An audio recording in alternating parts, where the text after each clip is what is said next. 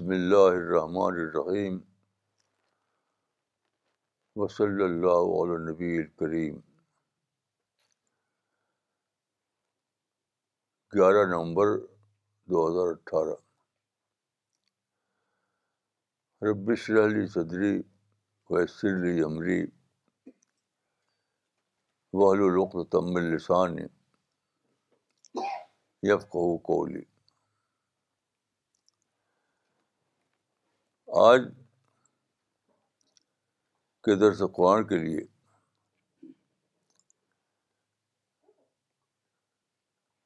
آغاز ایک آیت ہوگا وہ آپ کے سامنے پیش کی جائے گی اس کے بعد درس قرآن ہوگا وہ آیت ایک حدیث ہے حدیث حدیث ہاں حدیث ہے وہ حدیث ہے جو ابھی آپ کے سامنے پڑھی جائے گی سعد ادبن حشاں ابن عامر قول عطعی فقلت یا ام امنین اخبرینی بخلقی رسول اللہ صلی اللہ علیہ وسلم قولت کا خلقه القرآن اما تقرأ القرآن قول اللّہ عز وجل وین قلعقی ناظیم مصنط احمد حدیث number two four six zero one سعد بن حشام بن عامر سے روایت ہے انہوں نے کہا میں عائشہ کے پاس آیا تو میں نے کہا اے ام المؤمنین آپ مجھے بتائیں رسول اللہ کے اخلاق کے بارے میں تو عائشہ نے کہا آپ کے اخلاق قرآن ہیں کیا تم نے قرآن نہیں پڑھا جس میں اللہ تعالیٰ کا قول ہے کہ وَإِنَّكَ لَعَلَىٰ خلق نظیم بے شک آپ اخلاق کے بلند مرتبے پر ہیں سورہ القلم آیت نمبر چار دیکھیے یہاں لفظ خلق یا اخلاق آیا ہے تو عام طور پر سمجھا آتا ہے کہ سبرات ہے اخلاق یعنی مارل بیہیویئر میں سمجھتا ہوں کہ یہ لفظ جامع معنی میں ہے یعنی آپ کی پوری زندگی اور صرف آپ کی زندگی نہیں خود صحابہ کی زندگی یعنی سوال کا مطلب بصیتر معنوں میں یہ ہے کہ رسول اور اصحاب رسول کا زندگی کا طریقہ کیا تھا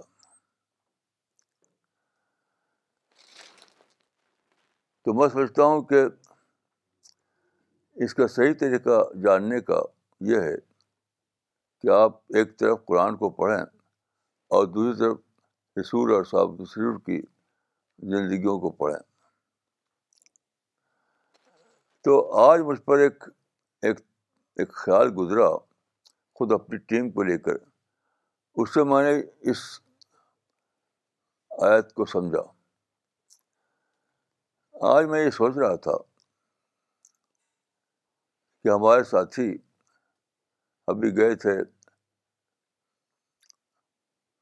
تھائی لینڈ پھر گئے وہ کینیڈا پھر ابھی جا رہے ہیں وہ جموں یعنی وہ سفر کر رہے ہیں یہاں وہاں کا سفر تو میں نے سوچا کہ میں نے خود اپنی تقریروں میں تو کس پر کچھ زور نہیں دیا تھا کہ آپ لوگ یہاں جائیے وہاں جائیے یہ کیسے ہوا یہ خود انہوں نے سوچ کر یہ ایسا کیا تو ہمارا جو مشن ہے وہ مشن لوگوں کے اندر ایک سوچ جگاتا ہے سوچ تھنکنگ جگاتا ہے تو وہ سوچ سوچ کر وہ سیلف پروگرامر بن جاتے ہیں وہ مشن کو سوچتے ہیں ذمہ داریوں کو سوچتے ہیں اس کو قرآن حدیث پر جج کرتے ہیں پھر ان کا مائنڈ کہتا ہے کہ دیکھو یہ کرنا چاہیے وہ کرنا چاہیے تو میں سمجھتا ہوں کہ یہ اس کو لے کر میں نے سوچا تو میری سمجھ میں آیا کہ قرآن جو اترا تھا اس میں بہت کم احکام تھے آپ قرآن کو پڑھیے تو زیادہ احکام نہیں ملیں گے زیادہ تر پرنسپل کی باتیں ہیں دگا کہ قرآن نے لوگوں کو تدبر سکھایا سوچنا سکھایا قرآن نے لوگوں کے مائنڈ کو ایکٹیویٹ کیا تو جب سوچنے لگے تو خود ہی ہر آدمی پروگرام بنا لے گا یہ نہیں کہ وہ کوئی مینول انداز کا یعنی قرآن ایک گائیڈ بک تھا لیکن مینول انداز کا گائیڈ بک نہیں تھا قرآن بلکہ وہ مائنڈ کو ایکٹیویٹ کرنے والا والی کتاب تھی مائنڈ کو سوچنے والا مائنڈ بناتی تھی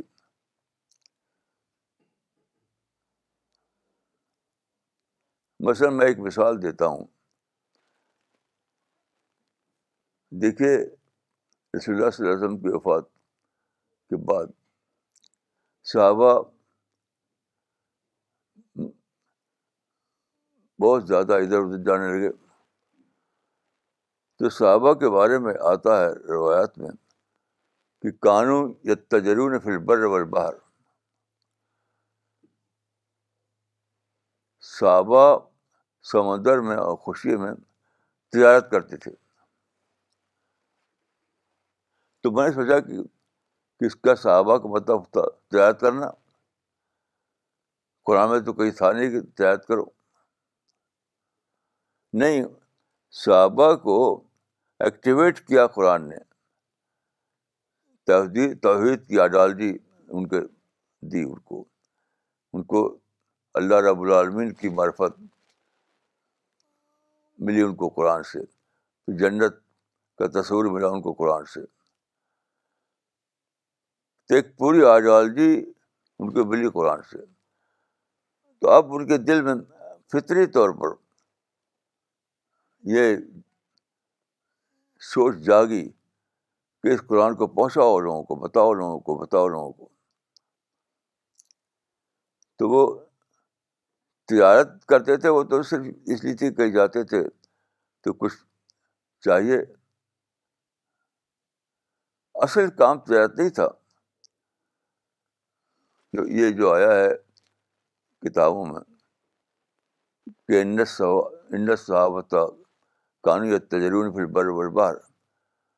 صحابہ بر روبار میں تجارت کرتے تھے اس کا مطلب صحیح معنی یہ ہے کہ صحابہ بر روبار میں دعوتی کام کرتے تھے اسلام کی دعوت پھیلاتے تھے یہ ان کا ایک سائڈ ورک تھا سائڈ ورک جو بزنس بھی کرتے تھے وہ اپنا خرچ پورا کرنے کے لیے تو ہماری ٹیم کو میں اسی طرح دیکھ دیکھ رہا ہوں کہ ہماری ٹیم کے لوگ کے بارے میں اگر کہا جائے کہ ہماری ٹیم کے لوگ سروس کرتے ہیں فرض دف آفسر میں سروس کرتے ہیں کوئی کہے تو یہ ادھوری بات ہو ہوگی ہمارے ساتھی جو ہیں آپ جانتے ہیں کہ اکثر لوگ کمپنیوں میں سروس کرتے ہیں کچھ لوگ بزنس بھی کرتے ہیں تو اگر کوئی یہ کہے کہ سی پی ایس کے لوگ سروس کرتے ہیں اور بزنس کرتے ہیں تو یہ ادھوری بات ہوگی ادھوری بات ہوگی اس کا یہ صحیح بات یہ ہوگی کہ سی پی ایس کے لوگ ہر جگہ قرآن پھیلاتے ہیں ہر جگہ دعوت پھیلاتے ہیں لیکن اسی کے ساتھ اپنے روزی کے لیے اپنے معاش کے لیے وہ سروس بھی کرتے ہیں اور بزنس بھی کرتے ہیں تو میں سمجھتا ہوں کہ رسول اللہ اور صحابہ کو سمجھنے کے لیے زیادہ گہرائی کے ساتھ دیکھنا ہوگا زیادہ گہرائی کے ساتھ کیونکہ دیکھیے قرآن ایک انقلابی کتاب ہے قرآن کوئی مینول کی کتاب نہیں ہے وہ ایک کلچر پیدا کرنے والی کتاب ہے مائنڈ کو ہلا دینے والی کتاب ہے زندگی کا رخ موڑ دینے والی کتاب ہے تو ایسی کتاب جو لوگ پڑھیں گے ان کے اندر ضرور وہ چیز آئے گی جس کو مشن مشنری اسپرٹ ضرور آئے گی صرف صرف یہی نہیں آئے گا کہ وہ نماز پڑھ لیں گے روزہ رکھ لیں گے نہیں ایک مشن کی اسپرٹ جو گی وہ سوچیں کہ کہ اس آئیڈیالوجی کو کیسے پھیلایا جائے اس آئیڈیالوجی کو کیسے اس طرح بنا پیش کیا جائے کہ لوگوں کا مائنڈ ایڈریس ہو تو میں نے اپنے لوگوں کو دوست دیکھ کر کے سمجھا کہ یہی ہوا ہوگا اس زمانے میں زیادہ بڑے پیمانے پر کیونکہ دیکھیے ہماری ٹیم کے لوگ کافی یہاں وہاں جا رہے ہیں قرآن کو پھیلا رہے ہیں دعوت کا کام کر رہے ہیں تو میں نے کبھی ان کو نہیں کہا کہ آپ لوگ ایسا کیجیے انہوں نے قرآن کو پڑھا لٹریچر کو پڑھا تو ان کے اندر خود ہی خود ایک جگہ ایک اسپرٹ جاگی ایک اسپرٹ جاگی کہ ہمیں قرآن کو پھیلانا ہے ہمیں دین کی تعلیمات کو پھیلانا ہے ہم کو لوگوں کو اللہ کا پیغام دینا ہے یہی ہوتا ہے اگر آئیڈیالوجی طاقتور ہو اگر جس جو بنیاد ہے مشن کی وہ طاقتور ہو تو اپنے آپ ہی وہ لوگوں کو متحرک کرے گی لوگوں کو متحرک کرے گی جیسے مجھے ایک واقعہ یاد آیا کہ ایک تھے انڈیا میں Inayatullah Mashriqi British period کی بات ہے عنایت اللہ مشرقی تو ان کی تعلیم لندن میں ہوئی تھی وہ اچھی انگلش جانتے تھے وہ تو لندن میں پڑھا تھا انہوں نے اس کے بعد انڈیا واپس آ گئے تھے تو ان کی تعلیم لندن میں ہوئی پھر واپس آ گئے بات کو وہ کسی سلسلے میں ان کا جانا ہوا لندن تو اس وقت لندن میں سر جیم جین زندہ تھے جو غالباً کسی کوئی کلاس بھی لیا تھا ان کا انہوں نے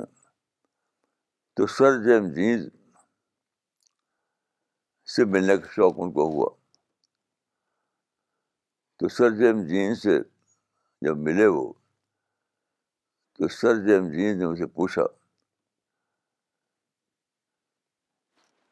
کہ تم مسلمان ہو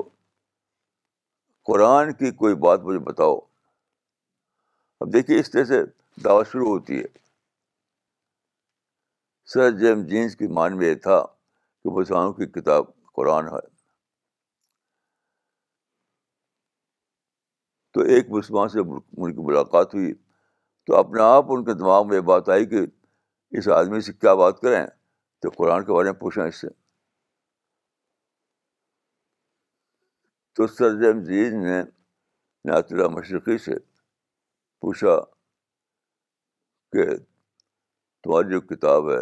قرآن اس کے بارے میں کچھ بتاؤ تو انہوں نے قرآن کی ایک آیت پڑھی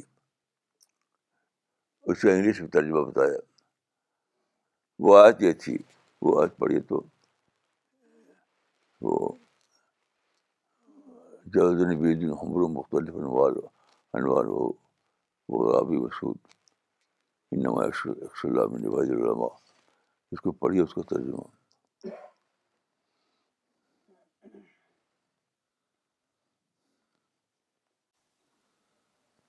الم تر ان اللہ انزل من السماء ماء فاخرجنا به ثمرات مختلفا الوانها ومن الجبال جدد بيض وحمر مختلف الوانه وغراب بسود ومن الناس والدواب والانعام مختلف الوانه كذلك انما یکش اللہ من ہی العلماء ان اللہ عزیز غفور کیا تم لوگوں نے نہیں دیکھا کہ اللہ نے آسمان سے پانی اتارا پھر اس کے ذریعے سے مختلف قسم کے پھل اگائے جس کے رنگ مختلف ہیں اور پہاڑ میں بھی کچھ سفید ہیں بہت لال ہیں جن کے مختلف رنگ ہیں اور اس میں کچھ بہت کالے بھی ہیں اور لوگوں میں سے اور چوپائے میں سے اور جانوروں میں سے ان کے رنگ مختلف ہیں اسی طرح اللہ سے ڈرتے ہیں اس کے علماء بنتے ہیں بے شک اللہ تعالیٰ زبردست ہے اسی طرح اللہ سے ڈرتے ہیں علماء اس کا لفظی تجربہ کیجیے اسی طرح اللہ سے ڈرتے ہیں اس کے علماء بندے ہاں بندے جی، من عباده انما يخشى الله من عباده العلماء اسی طرح اللہ سے ڈرتے ہیں اس کے بندوں میں سے علماء دیکھیے اب یہ جو سنا سرجن دین جی نے یہ آیت تیس آیت پہ آپ سنا آپ نے کہ اس میں ذکر ہے پہاڑوں کا کہ پہاڑوں میں طرح طرح کے رنگ ہوتے ہیں یعنی پہاڑوں میں ایک ہی رنگ نہیں ہوتا طرح طرح کے رنگ ہوتے ہیں تو اس کے بعد قرآن کہتا ہے کہ اس کے فوراً بعد کہ اللہ سے ڈرتے ہیں علماء یعنی علماء جو ہوتے ہیں ان میں اللہ کا ڈر پیدا ہوتا ہے تو یہاں پر کنٹیکس میں آپ دیکھیے کنٹیکس کا مطلب یہ ہے کہ علم الجوال پہاڑوں کا علم کہ جن کو پہاڑوں کا علم ہوتا ہے جو پہاڑوں کی اسٹڈی کرتے ہیں ان کے اندر اللہ کا خوف پیدا ہوتا ہے تو ان کا بہت عجیب معلوم ہوا وہ سمجھتے ہیں کہ کہ مذہبی کتاب قرآن ایک مذہبی کتاب ہے اس میں کچھ اسلام مینول ہوں گے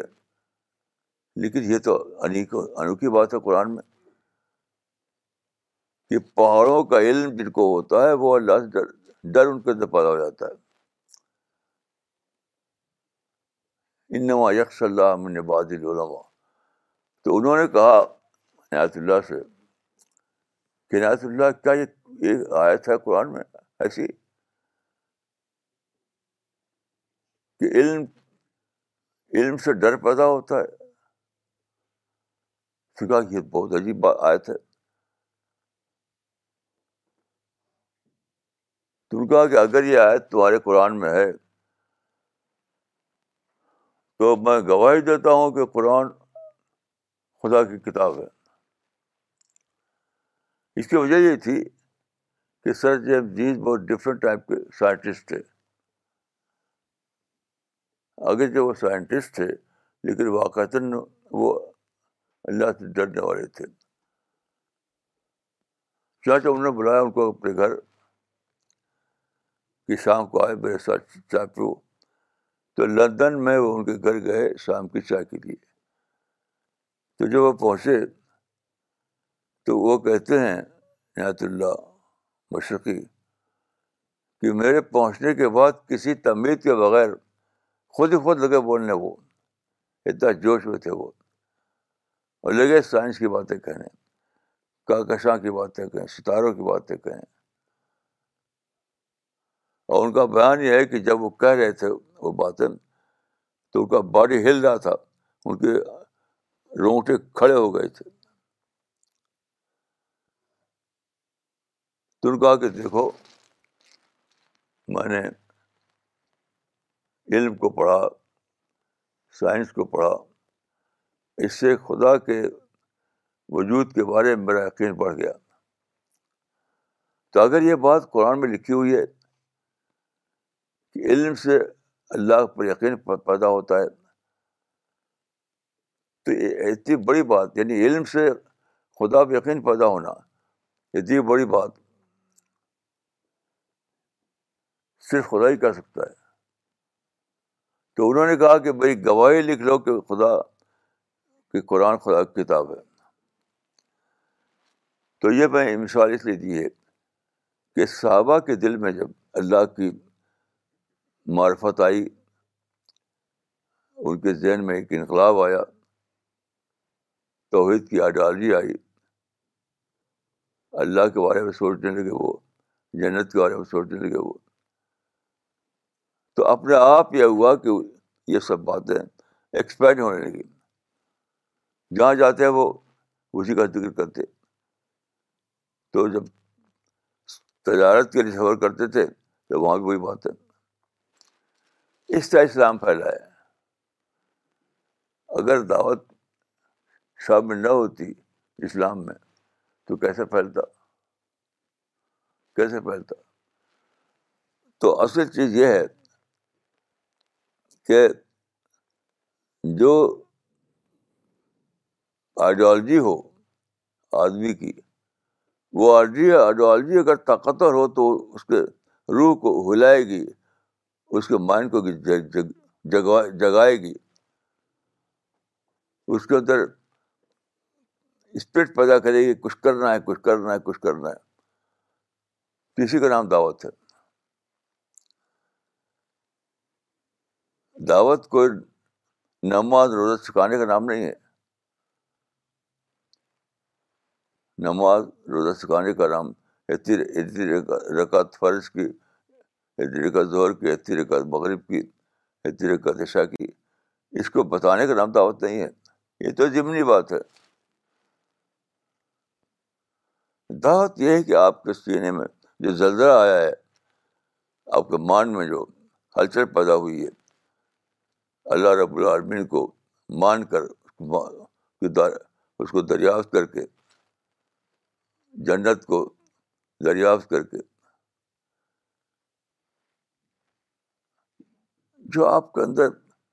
ذہنی زلدہ آیا ہے اس کو آپ بانٹیں اس کو لوگوں کو دیں اس کے لیے دوڑیں اس کے لیے صبر کریں یہاں جائیں وہاں جائیں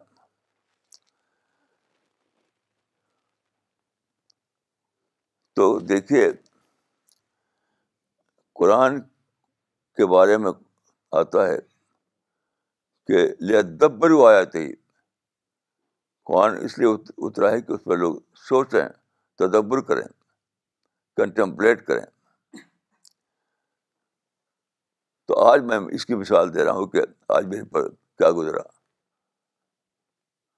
آج مجھے معلوم ہوا کہ میں ہمارے کچھ ساتھی تھوڑے دنوں کے اندر کئی جگہ گئے کینیڈا گئے ٹورانٹو گئے تھائی لینڈ گئے اب آپ جموں کشمیر جا رہے ہیں دعوت کے لیے تو میں نے سوچا کہ میں تو کو, ہدایت نامہ جاری نہیں کیا تھا کہ آپ لوگ جائیے فلاں جگہ فلاں جگہ وہ خود ہی خود گئے تو میں نے سوچا کیسا کیوں ہوا ایسا کیوں ہوا اس لیے ہوا کہ جو دین انہوں نے پایا ہے جو قرآن انہوں نے پایا ہے جس رسول کو انہوں نے دریافت کیا ہے اس سے ان کے دل میں ہلچل پیدا ہوئی ان کے مائنڈ میں ہلچل پیدا ہوئی اپنا آپ ان کے اندر ایک جذبہ ابھرا کہ اس بات کو اس علم کو میں پہنچاؤں لوگوں تک یہاں تک کہ کوئی دنیا کا آدمی اس سے بے خبر نہ رہے تو دیکھیے قرآن کا مطلب یہ نہیں کہ آپ اس کو ثواب کی کتاب سمجھیں اس کی تلاوت کر لیں اس کو اوپر کپڑے لپیٹ کر رکھ دیں مثلاً دیکھیے ایک بار میں سفر میں تھا تو سفر میں ایک مسافر میرے ساتھ تھے وہ مسلم تھے داڑ رکھے ہوئے تھے تو میں نے دیکھا کہ وہ بار بار جیب قدر سے ہاتھ ڈالتے ہیں اور ایک چھوٹی سی کتاب نکالتے ہیں اور اس کو پڑھتے ہیں جہاں کہیں موقع ہوتا ہے تو میں نے پوچھا ان سے کہ یہ کیا چیز ہے تو پاکٹ سائز کا وہ قرآن تھا عربی قرآن پاکٹ سائز کا تو جہاں موقع ملتا وہ نکال کے پڑھتے جہاں موقع ملتا وہ نکال کے پڑھتے تو میں نے پوچھا کہ آپ قرآن اس طریقے سے جو آپ پڑھتے ہیں کتنے سال سے پڑھ رہے ہیں اس کو تمہیں بتا کہ چودہ سال سے چودہ سال سے میرا یہی روٹین ہے یہ میرا معمول ہے پھر میں نے پوچھا کہ آپ عربی جانتے ہیں کہا کہ ورکنگ عربی مجھے آتی ہے وہ کسی کالج کے پڑھے ہوئے تھے وہ تو ان کا مجھے ورکنگ عربی آتی ہے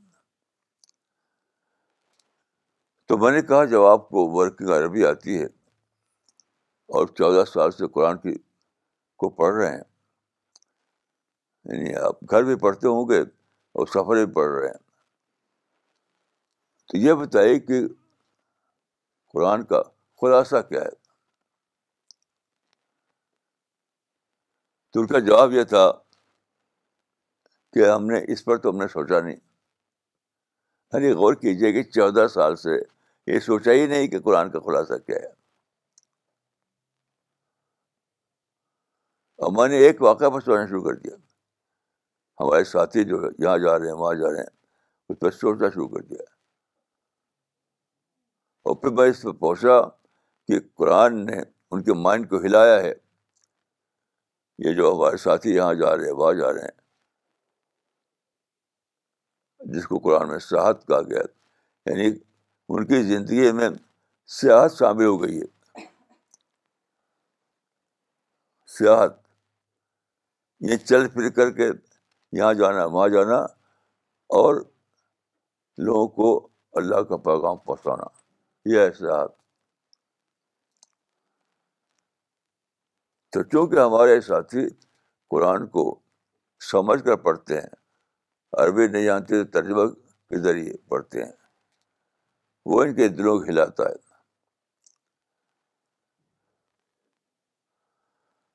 تو قرآن کی ایک آیت ہے رسول اللہ نے فرمایا کہ یہ قرآن جو مجھے اتارا گیا ہے اس کے بارے میں آپ فرماتے ہیں لون لے کیا ہے وہ ہاں ترجمہ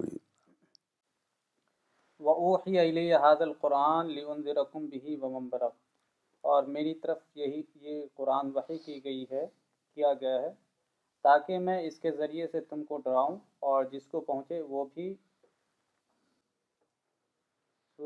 وہ بھی ڈرائے یعنی میرا کام بھی قرآن کے ذریعے ڈرانے کے معنی کیا ہے ڈرانے کے معنی باخبر کرنا اس کی ان اویئرنیس کو توڑنا انہیں نے فرمایا کہ یہ قرآن بھی اتارا گیا ہے تاکہ اس کے ذریعے میں ان کو باخبر کروں حقیقت واقعہ سے باخبر کروں کہ جنت زندگی کیا ہے موت کیا ہے دنیا میں پیدا ہونا کیا ہے مرنا کیا ہے آخرت کیا ہے جنت کیا ہے اس سے باخبر کروں اس کے بعد آپ نے فرمایا کہ اور جس اور جس کو پہنچے یعنی جس کو پہنچے وہ بھی باخبر کرے تو یہاں میں نے سوچا کہ اس کا مطلب کیا ہے کہ میں یعنی میری ذمہ داری یہ ہے کہ میں جو قرآن اترا ہے میرے اوپر اس قرآن سے لوگوں کو باخبر کروں انتظار کروں اور جس پہنچے جو جو شرح اس قرآن کو وہ بھی اس طرح پہنچاتا رہے پہنچاتا رہے پہنچاتا رہے تو یہ سادہ طور پر نہیں ہو جائے گا پہنچانے کا یہ عمل سادہ طور پر نہیں ہو جائے گا وہ اس طرح ہوگا کہ رسول اللہ قرآن بتائیں گے اس کا اس کی تشریح کریں گے سننے والا سن کر سمجھے گا اس کا مائنڈ ہلے گا اس کے دل کے اندر ایک زلزلہ آئے گا یہ ہے قرآن یہ ہے بات قرآن کے اندر تو وہ بھی بچ جائے گا جس طرح مجھ پر قرآن نے جس طرح مجھ پر جبری نے قرآن اتارا تو قرآن کو اتارتے ہی میں مندر بن گیا میں پہنچانے والا بن گیا میں دائی بن گیا تو ایسے جن لوگوں تک پہنچے گا وہ بھی اگر اس کو سمجھ کر پڑھیں گے تو ان کے اندر زلزلہ آئے گا ان کا مائنڈ ہل جائے گا وہ شاید دنیا میں چاہیں گے کہ شاید دنیا میں پہنچ جائے سمندروں کو پار کریں گے خوشی کا صبر کریں گے اب ایجاز ہوگا تو اڑ کر کے یہاں سے وہاں جائیں گے یہ ہے دعوت دعوت سمندر کے سے ابلتی ہے دعوت کوئی مینول جیسی بات نہیں ہے اسی لیے ہمارے مشن میں قرآن کو صرف اس کا نہیں پھیلایا جا رہا ہے بلکہ لوگوں کے جو زبان ہے اپنی جس کو سمجھتے ہیں اس زبان میں اس کو تیار کیا جا رہا ہے تاکہ قرآن لوگوں کے لیے انڈرسٹینڈیبل بنے لوگوں کے انڈرسٹینڈیبل لینگویج میں قرآن ان کو پہنچایا جا رہا ہے اور یہ سارے لوگ جو جہاں وہاں جا رہے ہیں ان کے دلوں میں ایک آگ لگی ہوئی ہے کہ کیسے لوگوں کو ان کی انڈرسٹینڈیبل لینگویج میں قرآن پہنچا دیا جائے پہنچا دیا جائے پہنچا دیا جائے کیوں اچھا دیکھیے یہ لوگ کہیں جاتے ہیں تو سفر میں کہیں رکنا ہوتا ہے ہوا ہوا سے سے جہاز جاتے ہیں تو ایئرپورٹ پر رک رکنا ہوتا ہے ٹرین جاتے ہیں تو پہ رکنا ہوتا ہے تو وہاں بھی ایکٹیو ہو جاتے ہیں وہ وہاں بھی ایکٹیو ہو جاتے ہیں جہاں بھی انسان ہے وہاں ان کے لیے کام ہے جہاں انسان ہے ان کے لیے کام ہے اس کو دیکھ کر میں نے سمجھا کہ دور صحابہ میں کیا حالت رہی ہوگی قرآن سن کر قرآن پڑھ کر قرآن سمجھ کر ان کے اندر ایک دعوت کا ایک ایک آگ لگ گئی ہوگی چونکہ کتاب آتا ہے غذبہ اور شریعے کے الفاظ آتے ہیں پھر سوچتے ہیں کہ بس لڑنے کے لیے جاتے تھے وہاں اس میں میں یہ سوچا عام طور پر یہ تصویر ہے کہ صحابہ جا جاتے تھے غذبہ کرنے کے لیے لڑنے کے لیے تو میں سوچا کہ لڑائی کہاں ہوئی لڑائی تو میں سوچتا ہوں کہ شاید تین دن ہوئی ہے غزب بدر اور غزب ہنین اور غزب عہد ایسی اور جتنے بھی غذبات ہیں ان کو پھر میں نے سوچا تو ایک ایک سروسز تھے وہ سچ پوچھو تو فل فلیج وار ایک بھی نہیں تھی رسول اللہ کے زمانے میں صحابہ کے جو غذا بتائے جاتے ہیں اس میں سے کسی میں بھی فل فلیج وار نہیں ہوئی کیونکہ کتابوں میں جو فل فلیج وار کا ڈفنیشن بتائی جاتی ہے کہ وہ چھ دن جاری رہے یعنی ایک ہفتہ جاری رہے تب وہ وار ہے فل فریج وار ہے تو ایسا تو کوئی وار ہوئی نہیں اور غزوا کی تعداد کتابوں میں لکھی رہتی ہے ایٹی فائیو ایٹی فائیو غزوات تو سوال ہے کہ کہاں ہیں وہ غزوات تو کل تین ہیں اب وہ بھی آدھے دن کے لیے ایک دن کے لیے تو وہ تو غزوات کہاں تھے وہ تو اس وقت تھے جس کے ہے کہ رسول اور صاحب رسول کا طریقہ یہ تھا کہ اگر فریق ثانی ہم حملہ کریں تو اس کو ریڈیوس کرو اس کو مانج کرو اس کو گھٹاؤ کیونکہ تاکہ وہ بس ایک جھڑپ ہو کر رہ جائے اسکرمش ہو کر رہ جائے کیوں تاکہ ہمارا زیادہ وقت ہمیں ملے دعوت کا کام کرنے کے لیے رسول اللہ نے غزوات کو اسکر اسکرمش کیوں بنائی ہے رسول اللہ نے لوگوں کے جو حملے ہوتے تھے اس کو جنگ تک نہیں پہنچنے دیا اسکرمیش پر ختم کر دیا اس کو ریڈیوس کر دیا کیوں کیونکہ آپ کو دعوت کا کام کرنا تھا ٹائم کو نکال کر کے دعوت کا کام کرنا تھا یہ بہت عدیقی بات ہے کہ رسول اللہ نے لوگوں کی طرف سے دوسروں کی طرف سے اٹیک ہوتا تھا للکارا جاتا تھا جنگ کے حالات پیدا کیے جاتے تھے لیکن امرن دیکھیے امرن تو چند اسکرمیشز ہیں بس باقاعدہ جنگ کوئی ہے ہی نہیں تو کس لیے رسول اللہ دنیا میں رہے اتنے دنوں تک تو کس لیے رہے اسی لیے رہے دعوت تو کیا آپ نے فریق ثانی کے حملے کو مینج کر کے اس کو جو اس کا اس کا بنایا اس لیے تاکہ وقت ملے دعوت کے لیے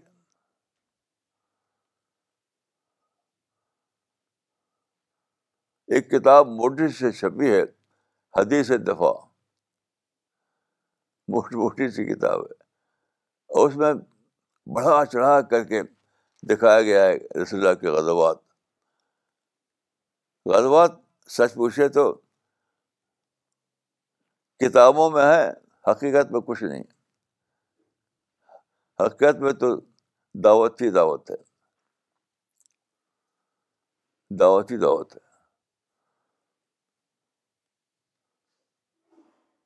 اور اسی لیے اتنا اسلام پھیلا اسی لیے دنیا میں اتنے سارے اسلام کو ماننے والے پیدا ہوئے تو غیر رسول اللہ کی زندگی سے جو سبق ملتا ہے وہ کیا ہے وہ یہ ہے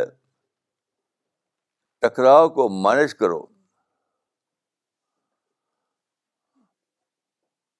ٹکراؤ کو مینج کرو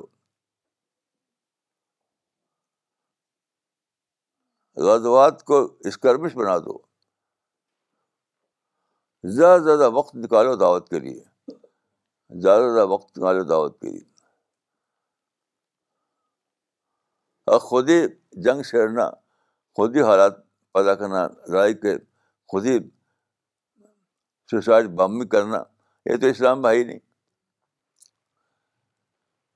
نہیں بامنگ کر کے حالات پیدا کرنا لڑائی کے یہ تو ہے ہی نہیں اسلام میں حالات پیدا کریں گے دوسرے تو تم اس کو مینج کر کے اس کا بنا دو یعنی ہم اپنی طرف سے گن چلا کر بم چلا کر سوسائڈ بم کر کے جنگ کے حالات پیدا کریں یہ تو اسلام میں ہے ہی نہیں فوری ثانی جو ہے وہ اگر جنگ کے حالات پیدا کرے تو آپ اس کو مینج کیجیے مینج کر کے اس کو اسکرپس بنا دیجیے تاکہ آپ کی توانائی آپ کی انرجی آپ کا ٹائم سب کچھ زیادہ سے زیادہ دعوت کے لیے استعمال ہو زیادہ سے زیادہ دعوت کے لیے استعمال ہو یہ ہے اسلام اسی لیے دیکھیے قرآن میں کہ اصل ہو خیر آپ غور کیجیے کہ اصل خیر کیوں ہے اصل خیر کا مطلب ہے کہ پیس از دا بیسٹ یہ کہیں نہیں آیا کہ وار از دا بیسٹ یہ نہیں کہیں آیا یہ یعنی بہت عجیب بات ہے کہ کچھ ٹاپ کے علماء نے یہ لکھا ہے کہ اسلام میں سب سے افضل چیز جہاد بھگوان قطال ہے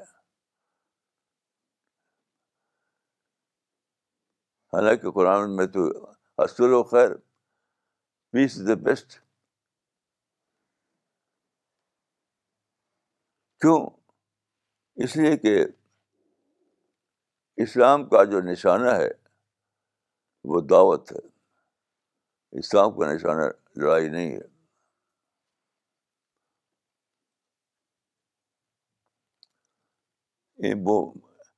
مومنٹ کا مقصد لڑنا نہیں ہے لوگوں کو زندگی دینا ہے قرآن میں آئے دیکھے کہ من نہ آیا مکان کیا ہے نا زمیا من اجل ذلك كتبنا على بني اسرائيل انه من قتل نفسا بغير نفس او فساد فی الارض فکانما قتل الناس جميعا ومن احیاها فکانما احیا الناس جميعا سورہ المائدہ آیت نمبر 32 اسی وجہ سے ہم نے بنی اسرائیل پر لکھ دیا کہ جس نے ایک جان کو قتل کیا بغیر کسی جان کے یا بغیر زمین میں فساد کے تو گویا اس نے تمام لوگوں کو قتل کیا اور جس نے ایک جان کو بچایا تو گویا اس نے تمام انسانوں کو بچا لیا دیکھیے میں اس میں بہت دھیان سوچتا رہا کہ یہ احجا ہے احجا مانے یعنی زندگی دی یعنی قرآن میں یہ ہے کہ اگر آپ نے کسی کو مارا تو تو سارے انسانوں کو مار ڈالا عالمی قتل غارب عالمی قد غلط کیا آپ نے اور کسی ایک شخص کو زندگی دی آپ نے تو آپ نے پورے انسانی زندگی دی تھی میں سب سوچتا رہا کہ زندگی دی کیا کیا مطلب کس معنی میں ہے تو اس کا سمجھ میں آیا ایک آیت سے ایک آیت میں یہ ہے کہ ایمان کو اور سچائی کو زندگی دینے کا ہم معنی بتایا گیا جب آپ کسی کو دعوت دیں اور اس کو سچائی مل جائے تو آپ نے اس کو زندگی دی تو یہ ہے اسلام میں دعا کرتا ہوں کہ ہم ہم کو اللہ اسی سچے اسلام پر چلنے کی توفیق عطا فرمائے السلام علیکم ورحمۃ اللہ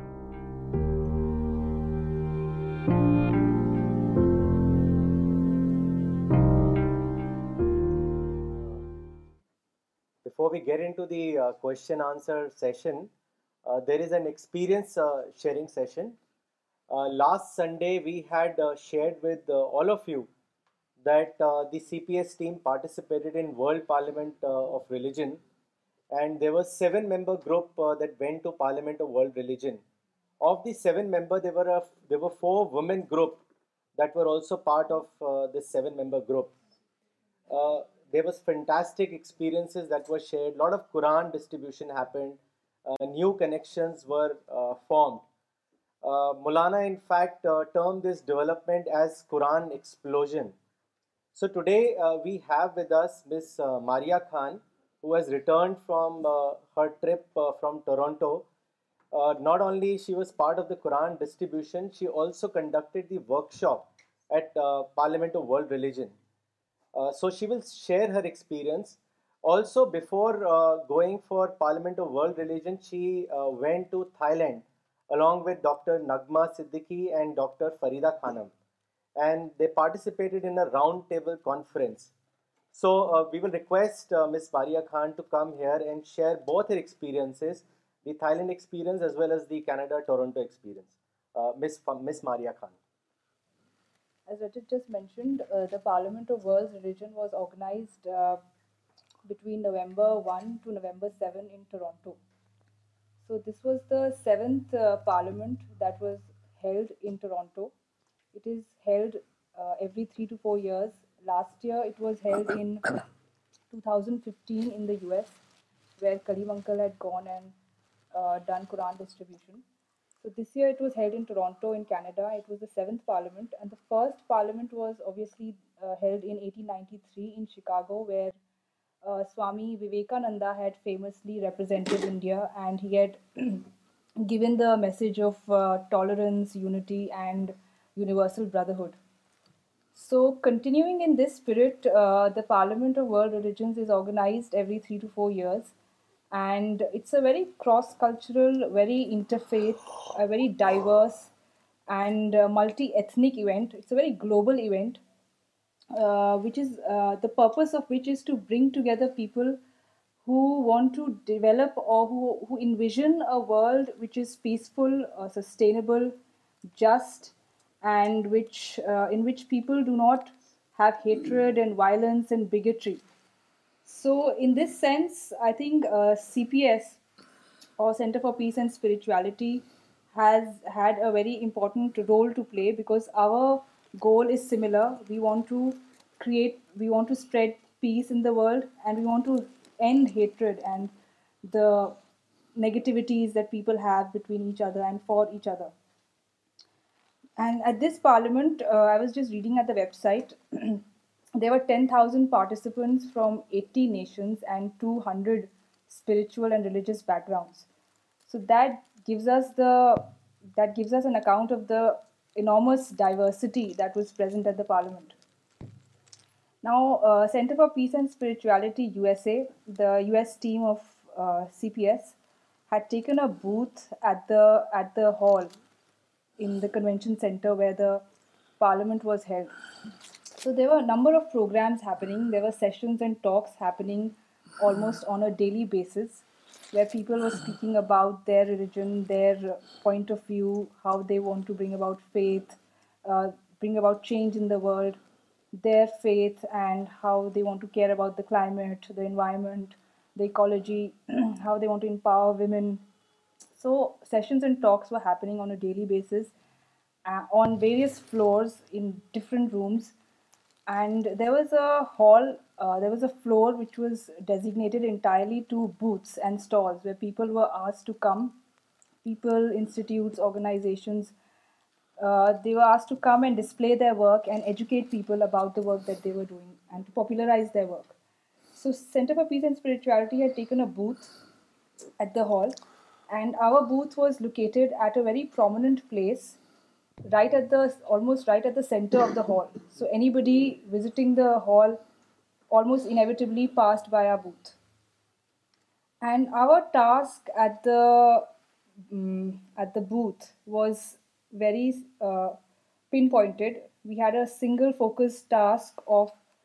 distributing Quran. We had 38 boxes of uh, Qurans. The majority of the boxes obviously were of English Qurans. But we had a box of uh, Spanish, we had a box of Chinese, we had a box of French, and even Urdu. So uh, in Canada, French is the second mother tongue of the Canadian people. So a lot of uh, people came and took away French Quran. A lot of people knew French. We had a lot of people taking away Spanish Quran. There were many Muslim girls and boys, young girls and boys who came and took away Urdu Qurans for their parents. And very strikingly, a lot of people were taking away Chinese Qurans. Now, uh, I observed that there were four broad categories uh,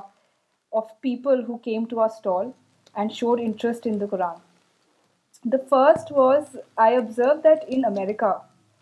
there is this, uh, particularly in the US and Canada, there is this enormous emphasis on interfaith work so much emphasis which I've not even seen in India, a lot of emphasis, because many people came to our stall, many people, and they said that we hold interfaith services at our community or at our institute, or we have interfaith events or interfaith dialogues, and we read from the Quran, or we want to understand the Quran, or we want to understand the Quranic point of view. So I think uh, this is uh, one reason why many people flocked to our booth and they took away Qurans. And I think this is also a very important uh, opportunity for the US team, because the kind of awareness and the kind of importance that these people give to interfaith work, the US people, the American people, is not even given here in India. So I think that's a very important opportunity. And there's a lot of potential, and uh, the US team should tap into this potential by participating in as many interfaith events as they can. The second category of people who came were people in search of spirituality. Now, I observed that a lot of people said that they are spiritual, but they're not religious. So I think people are a bit uh, disappointed or a bit dejected by the organized religion, because organized religions generally speak of rituals, about praying or uh, following a certain uh, rite or a custom. What people are in search of is something spiritual, some meaning, something, uh, some idea or some ideology that can answer more deeper and profound questions of their lives. That is why they are in search of the spiritual aspect of religion. So they say we are spiritual but not religious. And uh, this is also one reason why there was a very important presence of those uh, religions or those faiths at the parliament who uh, give a lot of emphasis on the mystical aspect of religion, or who give a lot of emphasis on the personal or the inner aspect of religion. Because people really are in search of spirituality, and they look at mysticism or the mysterious aspects or the mysterious uh, rites that are performed in religion as spirituality. So I felt that uh, we CPS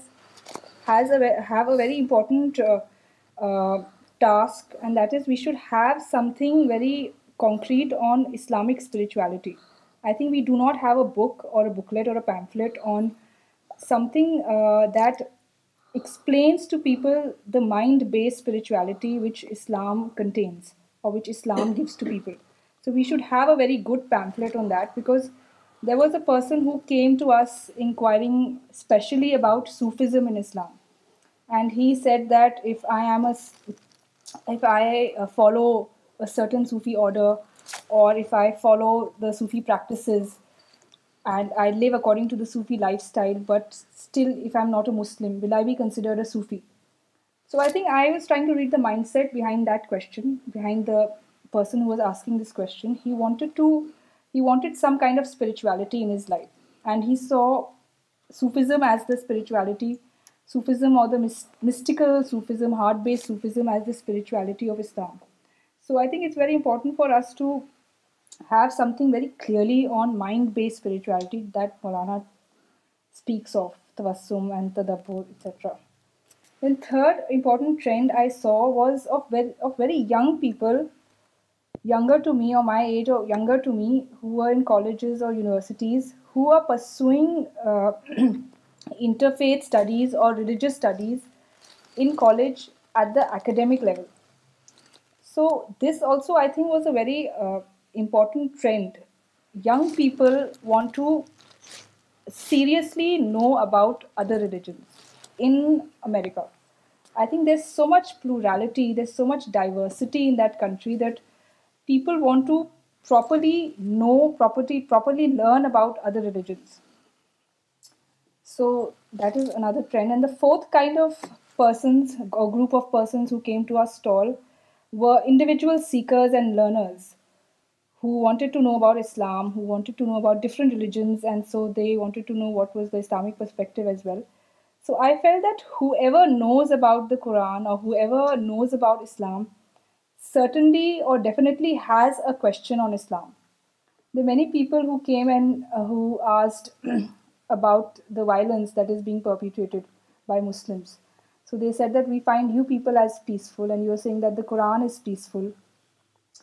So, uh, and I have friends, Muslim friends who are tolerant and peaceful. So why is it that there is violence? So this is a big question which almost everybody has and which needs to be addressed.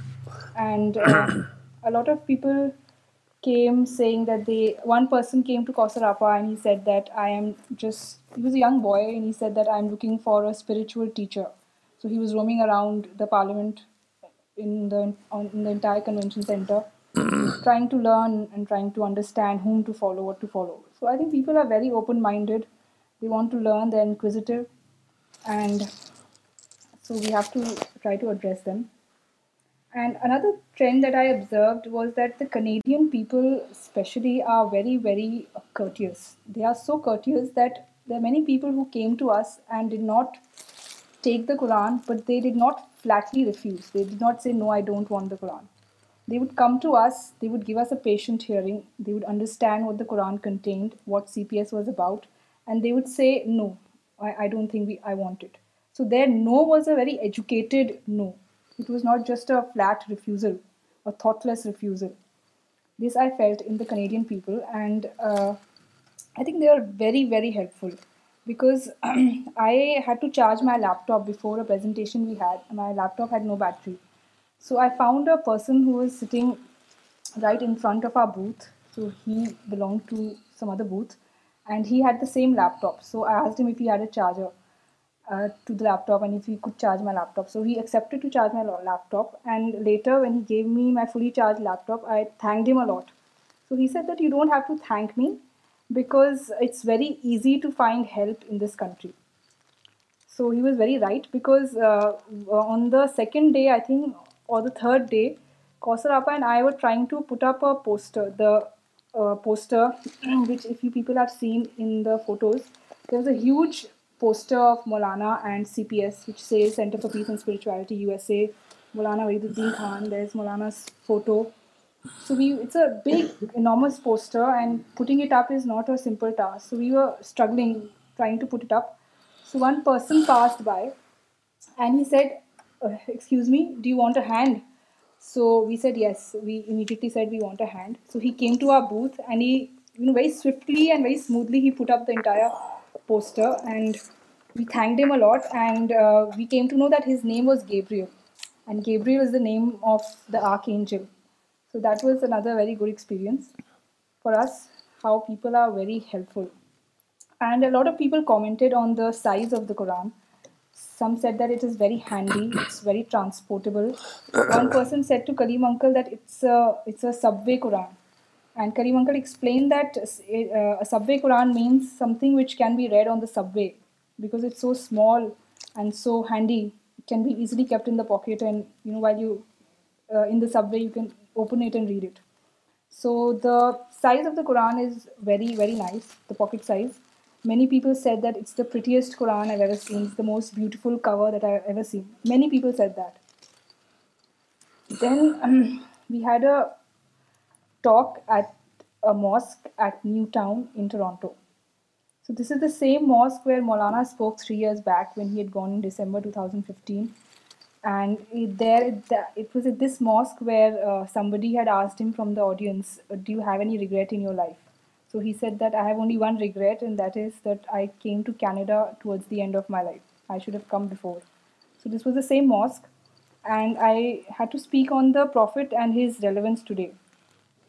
And why I chose this topic is because I think it's very important to not just speak about the Prophet as he exists in the literature or as he exists in the biography.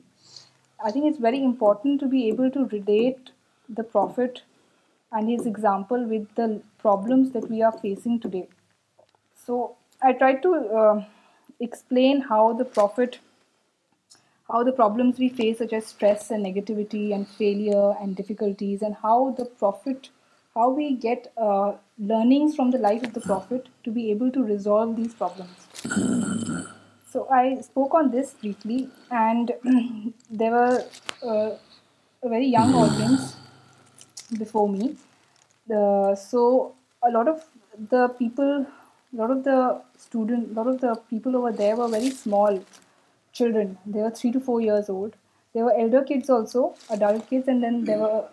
their mothers as well. So one problem that I faced and one learning that I had personally was that uh, I was discussing with other CPS members also of the US team, and I realized that it's very important for me to be able to adapt myself to the audience. Because when I saw those 3 to 4 year old children, they were sitting in 2 rows before me, and behind them the uh, elder children were sitting. So when I saw them sitting, 3 to 4 year olds whom I had never addressed, I said that I cannot I won't be able to really address them. I have never addressed them. How can I address them?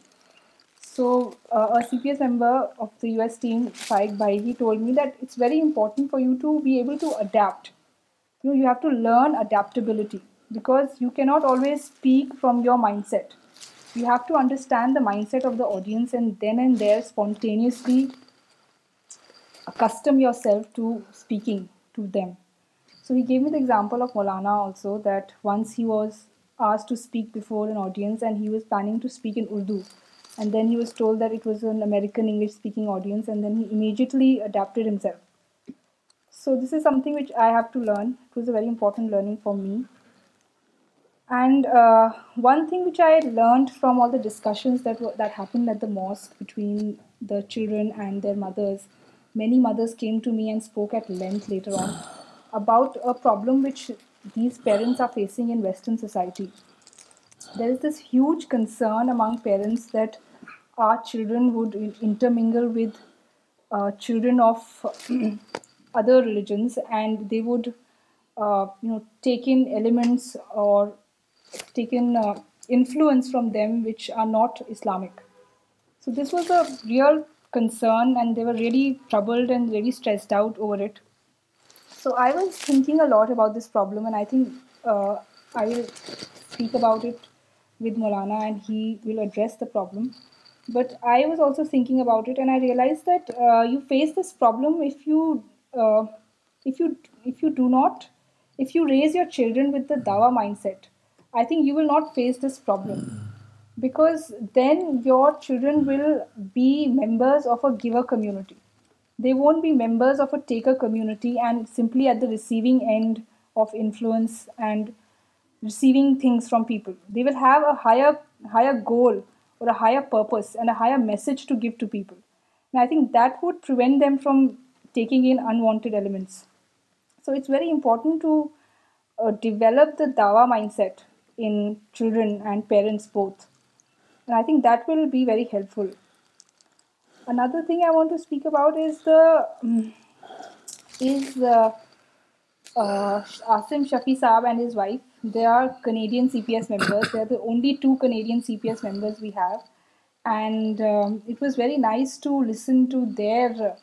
stories. How, they're living so far away from Maulana, and how they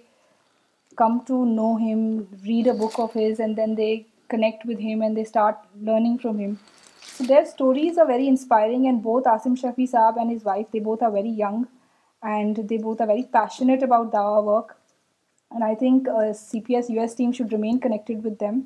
They both are very devoted. His wife also, I found, uh, she has already spoken to Maulana a number of times, and she said that she was not inclined at all towards religion, and she faced certain difficulties in her life which made her realize that this is the real purpose that she should devote herself to this.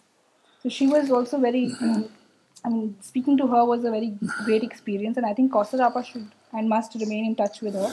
because I think she has a lot of dawa potential. Then we had a presentation on peace, on the CPS peace work. It was called Reengineering Mind Towards the Culture of Peace. And one thing I realized was that uh, uh, the people there, the American people, uh, they don't want to just listen to sermonizing. They don't want to listen to Islam being a religion which uh, is very peaceful or tolerant and etc. Uh, I realize that they want to know how to translate our ideas into practice. So I think CPS should really focus a lot on how it is bringing its ideas into practice, how it is actually changing the lives of people. We should have something concrete to tell people uh, so that they know that we are doing something. You know, the American people want to know what we are doing. They just don't want to know our ideas in abstract terms.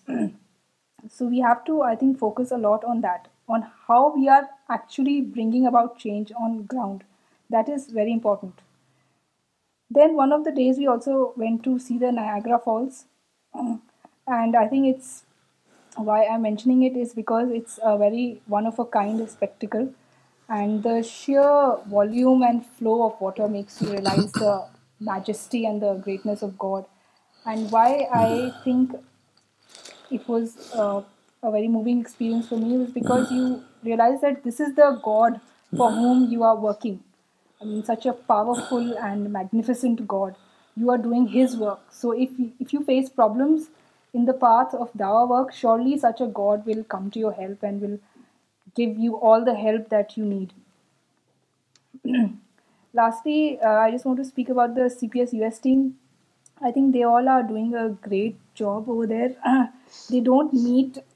physically as we all do on Saturdays and Sundays, but they are regularly, consistently on phone calls with each other. And there's one very nice thing which they do, and I think we should also do, and that is they discuss uh, Maulana's book, a particular book of Maulana, every week without fail. And that is why I felt that they are very well versed in this ideology, Maulana's ideology. And I also discovered that every time when we were free, they would only discuss about mission. They would not discuss about anything non-mission. After we were done with the booth, the day's work at the booth, in the car, at the kitchen table, early in the morning before breakfast. Every time these people would only keep discussing mission, mission, mission. So that was something very remarkable and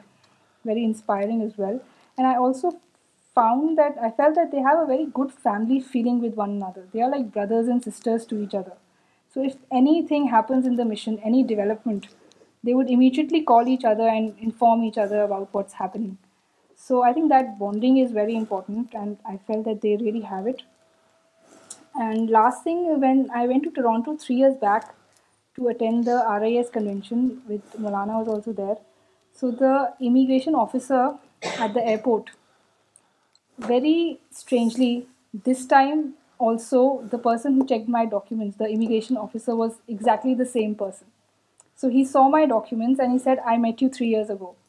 So I said, yes. I had a feeling that he's the same person, but I wasn't sure. He only told me that I met you 3 years ago. And then he said, what are you doing? So I told him that I'm doing a PhD in Islamic studies. So he himself said that, are you from a family of academics? So I said, yes, my grandfather is an Islamic scholar. So he was quite amazed at that, and he asked me the topic of my PhD. So I explained him the topic of my PhD, and I told him that I'm almost nearing completion. So he said that, okay, uh, in a few years later, I'll see you again when you will be doctor. And he said, Inshallah. So, uh, and then I luckily had a copy of the Quran left with me, and I gave it to him. And I told him that it has been translated by my grandfather. And he was very, very overwhelmed and he sir is a very precious gained that he would surely read it and thanking metal I excited so I think the end point or truth people want to know the what is there in Quran what Islam says we just have to stand up and deliver for sharing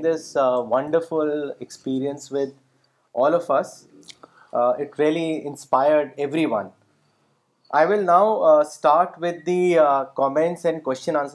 be takes first Srinagar سے مولانا ابن الرحمان صاحب نے لکھا ہے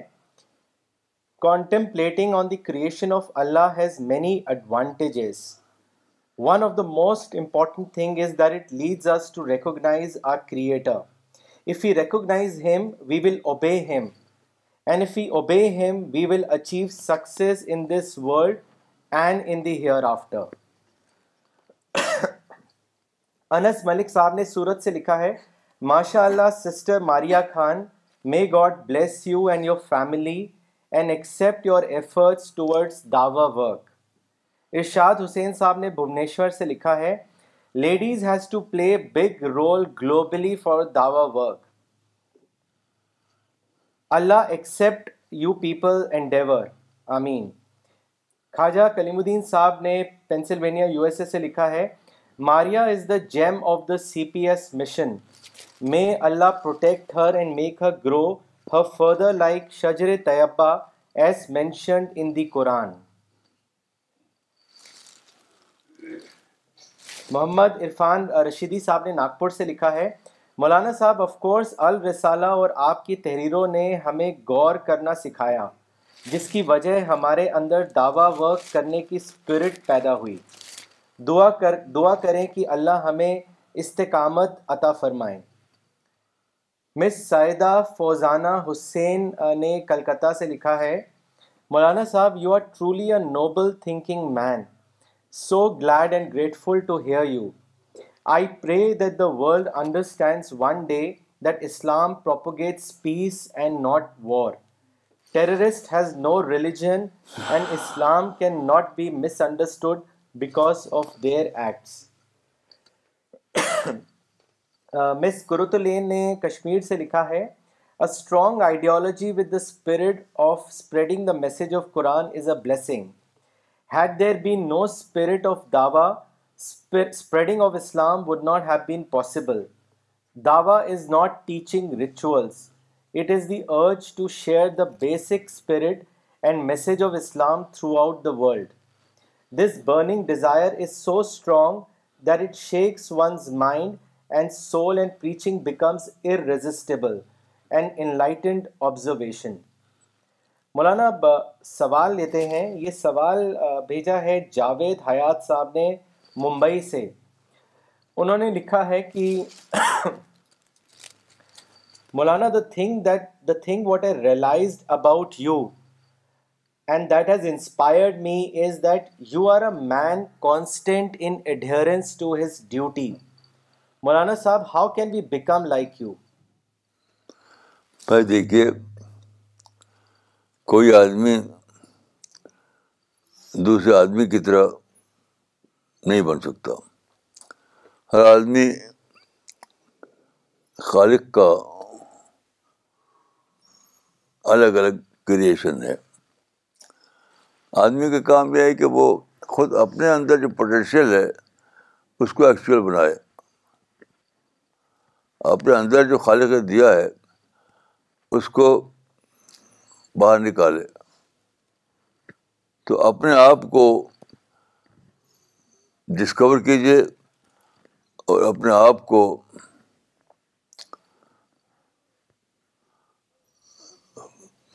یعنی actualise کیجیے میں خاص یہی ہر ایک کا مشن ہونا چاہیے مولانا اگلا سوال بوکارو جھارکھنڈ سے سید صدام صاحب نے بھیجا ہے انہوں نے آپ سے پوچھا ہے کہ Maulana sahab what is the best way to thank Allah اس کے بارے میں ہم سب کو بتائیں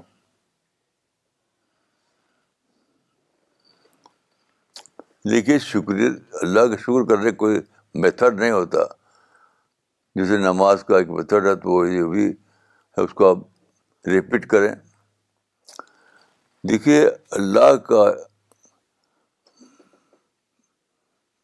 اللہ کا یعنی اعتراف کرنا شکر کرنا یہ تو اسپونٹینیسلی ابلتا ہے آدمی کے اندر سے جب آپ اللہ رب العالمین کو ڈسکور کرتے ہیں تو اسپونٹینیسلی آپ کے اندر سے وہ سب باتیں نکلتی ہیں جو مطلوب ہیں تو اصل چیز یہ کہ آپ اپنی اسٹڈی کو بڑھائیے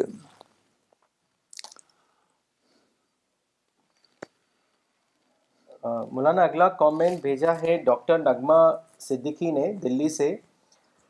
انہوں نے لکھا ہے کہ Maulana I understood the importance of interaction and travelling from your lecture today as the opportunities to do Dawa work ان شاء اللہ I will try to do this more mister Aamir Mori نے کشمیر سے لکھا ہے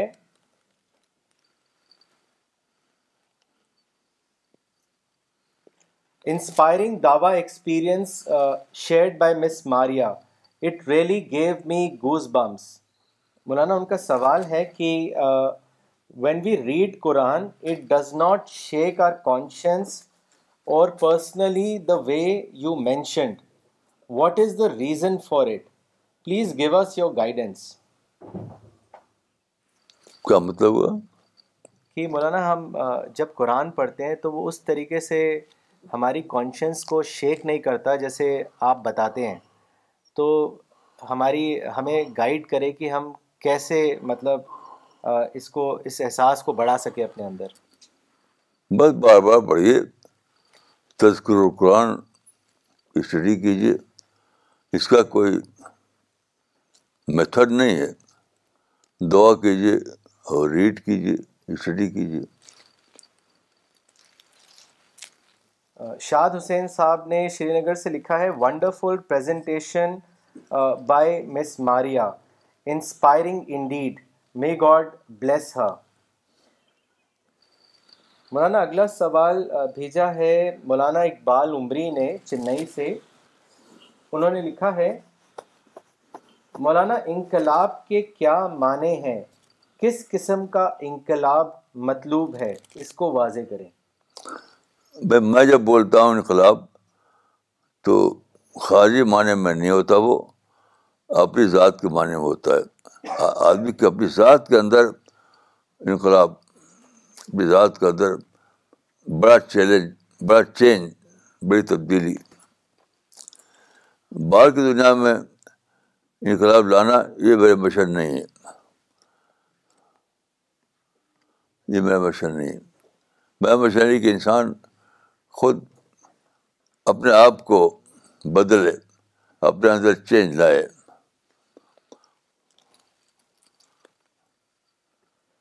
ہماری کتابوں سے آپ اس کو سمجھ سکتے ہیں تذکر قرآن سے اس کو سمجھ سکتے ہیں مس دانیہ مصطفیٰ نے یو ایس اے سے لکھا ہے I really like Maria's observation and her intellectual view on داوا مولانا اگلا سوال مہتاب احمد صاحب نے بھیجا ہے دھامپور سے انہوں نے لکھا ہے مولانا صاحب کل سیٹرڈے کا لیکچر بہت ایموشنل تھا میں بہت دیر تک دنیا کے با حقیقت ہونے اور خدا کی عظمت میں گم رہا دوسرا حضرت عمر کا واقعہ بھی بہت زیادہ سبق آموز تھا مولانا میرا سوال یہ ہے کہ تذکیر القرآن میں میں نے پڑھا ہے کہ ایمان مثل صحابہ قبول ہوگا اس کی وضاحت کریں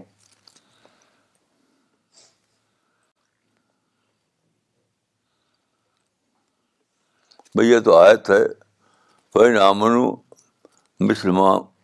کیا ہے تھا وہ ہاں۔ تو یہ معیار ہے آپ جانتے ہیں کہ آئیڈیل معیار جو ہے وہ ہمیشہ پورا نہیں ہوتا تو اسی کے ساتھ ساتھ قرآن میں یہ بھی ہے کہ اس کی اللہ اس کے مطابق آدمی سے قبول کرے گا تو آدمی کو چاہیے کہ وہ کوشش کرے کوشش کرے کوشش کرے اور جہاں تک مثل صحابہ کی بات ہے تو کوئی بھی آدمی آئیڈیل نہیں ہوتا ہر آدمی کے اندر کمیاں ہوتی ہیں تو بس اپنی کوشش جاری رکھیے اور دعا کیجیے بس مولانا اگلا سوال مولانا اقبال عمری نے چنئی سے بھیجا ہے انہوں نے لکھا ہے مولانا قرآن کے بارے میں ایک عالم صاحب نے کہا کہ قرآن سارا کا سارا سرگزشت انظار ہے میرا سوال یہ ہے مولانا کہ کریشن پلان اور سرگزشت انظار میں کیا فرق ہے اس کے بارے میں بتائیں دیکھیے سرگزشت ہے کیونکہ قرآن میں ہے کہ رسول مبشرین و منظرین تو تفسیر اور اظہار دونوں تو سرگز سرگز انظہ اگر آپ کہیں تو آدھی بات ہوگی جو میں شامل نہیں ہے تو میں سمجھتا ہوں کہ قرآن تفسیر بھی ہے اظہار بھی ہے خود قرآن کے الفاظ کے مطابق ڈاکٹر جنید شیخ نے ممبئی سے سوال بھیجا ہے انہوں نے لکھا ہے Maulana my question is related to Saturday's class that took place yesterday what is the difference between distraction and شرک اس کے بارے میں بتائیں شرک جی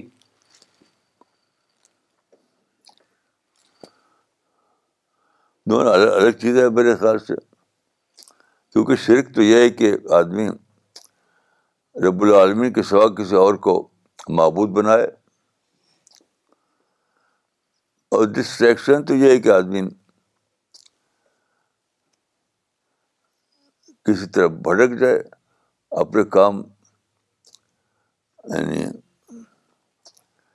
اپنی انرجی کو اپنے وقت کو ضائع کرے تو ڈسٹریکشن میرے خیال سے ایک پریکٹیکل بات ہے جب کہ شرک جو ہے عقیدے کی بات ہے مولانا اگلا کامنٹ بھیجا ہے mister Bishwanath Chatterjee نے انہوں نے اپنی لوکیشن نہیں لکھی ہے انہوں نے لکھا ہے استو ماں سد گمے تمسو ماں جوتر گمے متر ماں امرت گمے مائی پرنام to Maulana ji and my prayer to Almighty to let Maria ji be the torch bearer of Islam in this holy land Bharat Maulana اگلا سوال بھیجا ہے پاکستان سے انزار الحسان صاحب نے انہوں نے لکھا ہے کہ تبلیغی جماعت اور ہمارے دعوتی مشن میں بنیادی فرق کیا ہے اس کے بارے میں بتائیں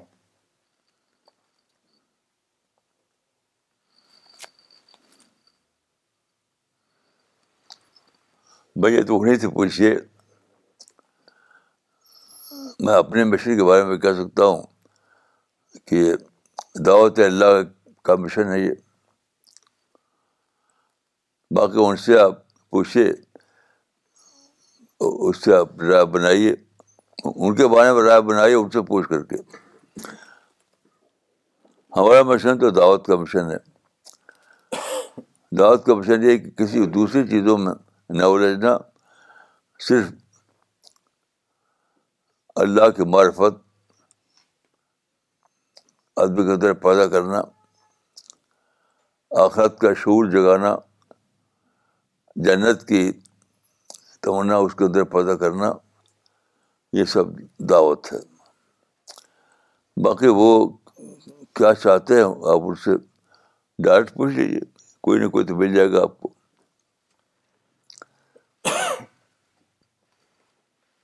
مولانا اگلا سوال مس ماریا علی نے بھیجا ہے انہوں نے اپنی لوکیشن نہیں لکھی ہے ان کا سوال ہے مولانا صاحب my precious mother passed away about three weeks ago and I have deep remorse and regret that I was always rude unkind and disrespectful to her and I really regret it now and I am in grave agony because of that because there is no way I can make it right now since I have failed and lost the one and only chance Allah had given me I am humiliated for eternity now is there still something that I can do to somehow fix this major sin of mind I need your guidance دعوت دعا کیجیے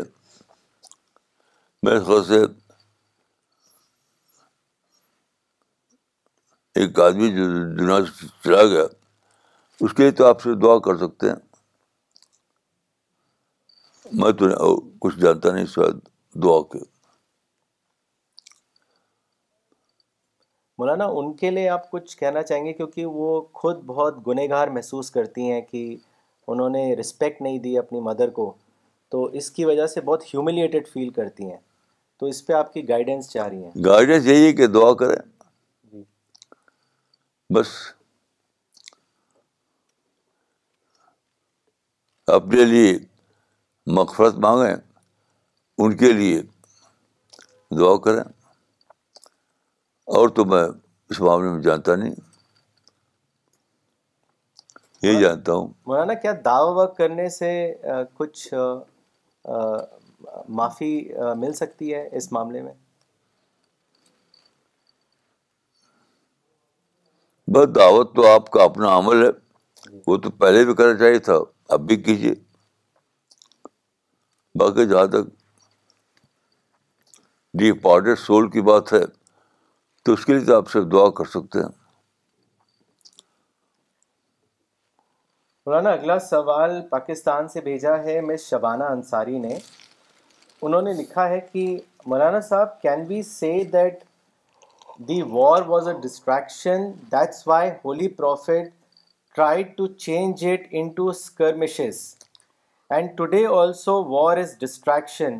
because it waste time and deviates one from Dawa work ہاں ٹھیک ہے آپ اس طریقے سے کہہ سکتے ہیں دونوں طریقہ ہے کہنے کا ریاض بھٹ صاحب نے کشمیر سے لکھا ہے مولانا are not Muslim historians guilty of declaring skirmishes in earlier period of Islam as wars and invasions what is your opinion on this کیا مطلب ہے کہ جو مسلم ہسٹورینز ہیں مولانا جو اسکرمشز ہوئے تھے انہوں نے یہ بتایا ہسٹری میں کہ پروفٹ نے وارس فائٹ کریں تو انہیں اسکرمشز کو وارس کا ٹرم دے دیا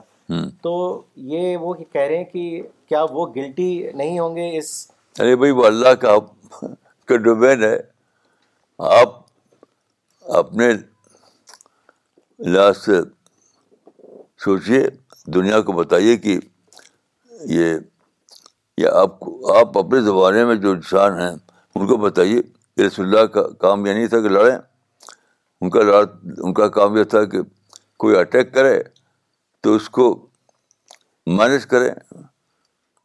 مینج کر کے اس کو اس کا مس بنا دیں آپ بتائیے لوگوں کو اب جو چلے گئے اور چلے گئے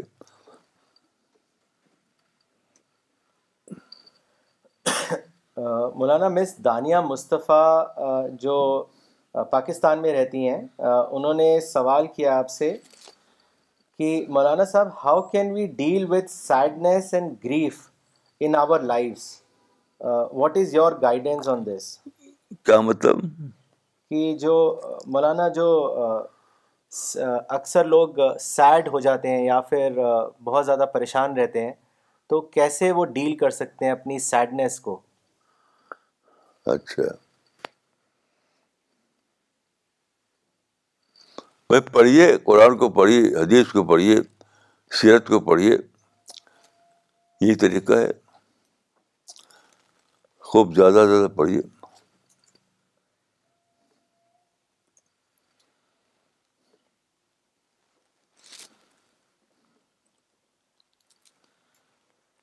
مولانا اگلا کامنٹ بھیجا ہے مولانا محمد یعقوب عمری نے